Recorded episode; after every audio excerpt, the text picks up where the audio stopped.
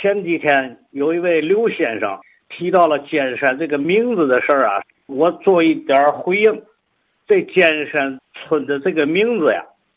据说那个我看过那个这叫嘛玩意儿，河西老街道嘛的那样的书，那里头那观点啊，反过来调过去，有好多类似的文章都是那样讲。但是我觉得哈，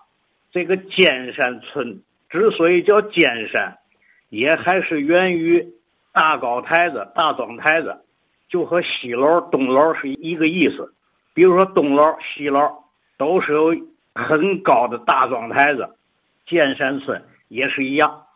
它那跟前啊都是一马平川，有一个很高的大高台子，就把这个村一下子就给立起来了，突兀起来了，远远的地方都能看得见它。你就拿我家住的西楼学堂路9号，原来就是西楼最东南角的那个位置，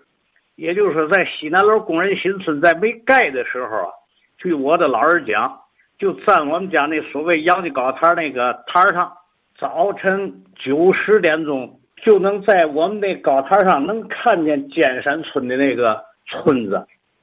西楼我们那个住的地方，就是大约现在那个利民道计算机职专跟前儿，现在叫电力局呀。而尖山村呢，当时是在解放路鸳江道的那个位置，就从我们家门口就能看见那地方影影绰绰的，就感觉到是一个山的尖儿一样。所以哈，我认为这个尖山村的名字就是源于它有一个大的庄台子，高的庄台子。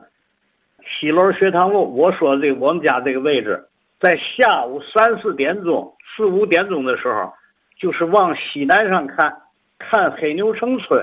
也是看着高高大大老远影影绰绰的，也是能看见房子能看见树的。哎，这都是源于它有大的高的庄台子造成这个现象。哎，所以说就是尖山村村民的这个来历，就好像哈东楼西楼并没有楼，尖山也没有山，他就叫了这么一个名字。